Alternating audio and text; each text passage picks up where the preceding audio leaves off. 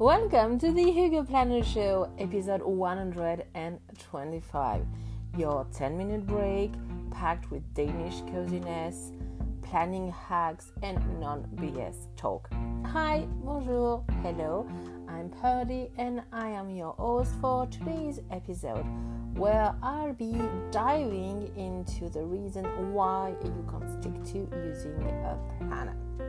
So let's get ready, it's gonna be fun.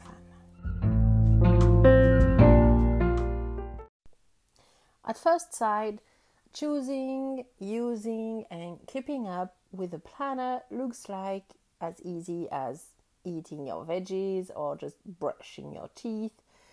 And honestly, I know it should be easy, but the truth of the matter is, it's not. It's definitely not. It is hard as AF.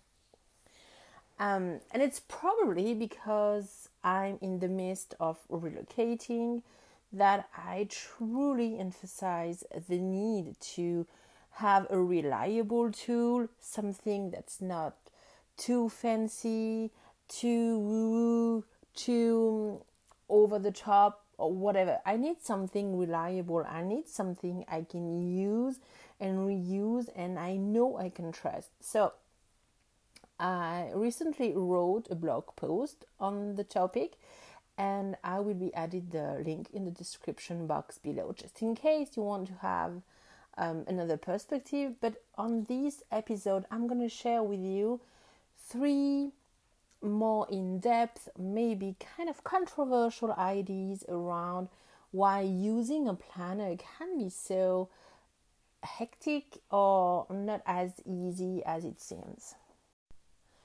I have a very big pet peeve and I'm really aware of it. I can't stop testing and finding and um, using planners for the sake of seeing how they are structured, um, how they are organized, and it's kind of a market research for me. But I truly and deeply love everything around stationery. So uh, for the past 11 years or so, I have tested a good amount of planners. I think it's about 30 or 35 different planners. And I'm talking about physical planners, the one you have in your hand and you're using a pen. Um, some were undated, others were dated, and all kind of jazz you may think about. Um, and to be honest, my number one um, haha moment at the end of this very big research was 99% of the planner that I have tried, bought, and used for the past 11 years were totally useless. Um, to the point that I was really wondering um, why people are creating them and why they are selling them. I won't give names because it is just my experience, but I was trying to make comparison between what I really and deeply need to make my lifestyle sustainable and not being totally fancy. I mean, to be an average, confident, capable human versus what's really inside those planners. And it was, it, I was speechless. Most of the layout and the structure, um, and even the word used inside the planners were just a guilt trip second guessing, toxic positivity, mayhem. It was heartbroken for me because when you read something like you have to push harder if you really want to get things done, I know how hurtful it can be.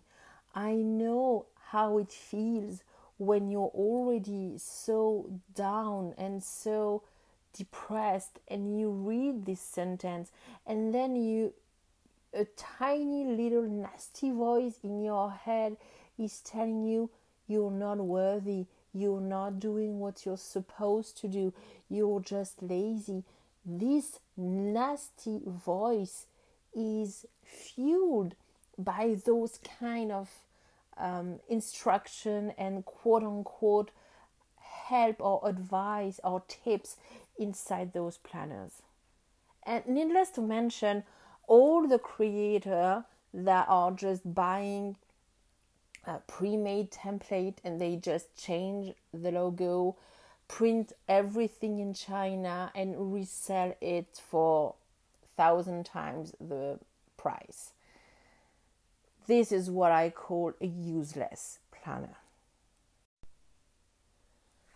Another haha moment was my reaction in front of the um, 102,000 uh, results that you may have when you type um, physical planner on Google or Amazon or Etsy or whatever the the shopping card you are using. Or just trying to go to the mall and look at the lifelong tables of planners, diaries, and agendas. Each and every one looks more prettier with more sparkles and glitters and smokes and mirrors and so on. Um, that is impressive. That can be very overwhelming that is the open door for second guessing yourself because how do you really make a choice when you have all those results possible and you don't have three hours per day during three years to make a comparison? So you just try to trust your gut, but at some point did someone ever show you how to make a choice? What you should consider before making a choice? What are the basics, the the non-negotiable things that you are looking for? And when I talk about basics, I'm not talking about um, the same kind of cookie cutter basics like paper and a cover. Of course, but I'm really talking about what do you as a human need. And it's probably not what your best friend will need. It will probably not be what your um, your son, your daughter, your in-laws may need, and that's okay.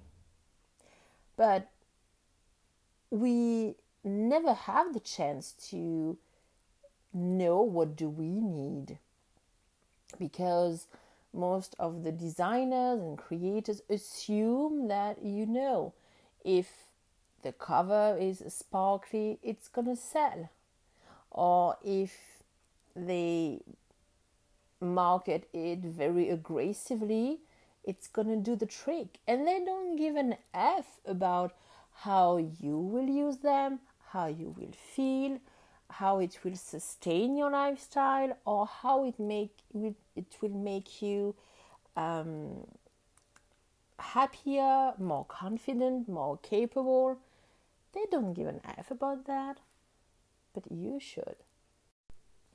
And last but definitely not least, nobody show us how to use a planner.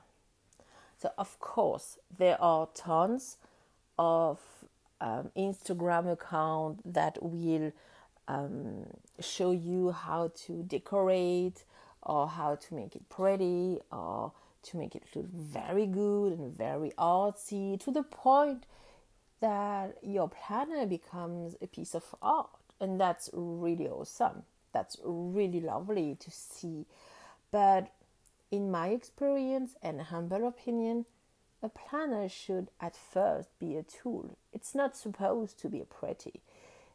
Is a good and funny addition.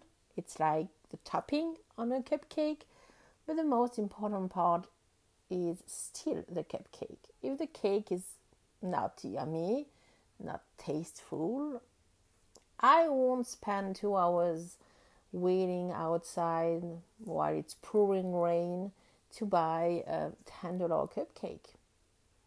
But on the other side, if you come up with very simple um, instruction or method to show me how your tool will help me and support me in building confidence, in cultivating confidence, in living the life that I love without hurting anybody around, then chances are you may get my attention for a long, long time. And I know it may sound cheesy, like we're not like junior school anymore, and we don't need somebody to tell us how to do things. Sure, you don't need anybody. You're free to do whatever you want, but at some point, we are not an expert at each and every topic in our lives, unless you are a genius, and I'm sure you are, but on this topic, maybe we need some help. Maybe we need someone who break down ideas and concepts and who knows psychology and how people are using their brain and how they are um, suffering or maybe what are the challenges to find really simple and easy to use solutions but it is not very fancy. And most of the time, creators, designers, and marketers will throw this idea under the rug or they will brush over the topic because it's not fancy. But what is the most important thing? Looking good on the outside because you have unicorns on the cover of your planner, or having a planner that will really and deeply and sincerely help you to make a move forward. The choice is yours, of course, but I'm sure you're too wise not to take into consideration those objections.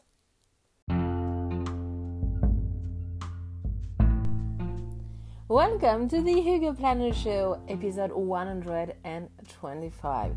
Your 10 minute break packed with Danish coziness, planning hacks, and non BS talk.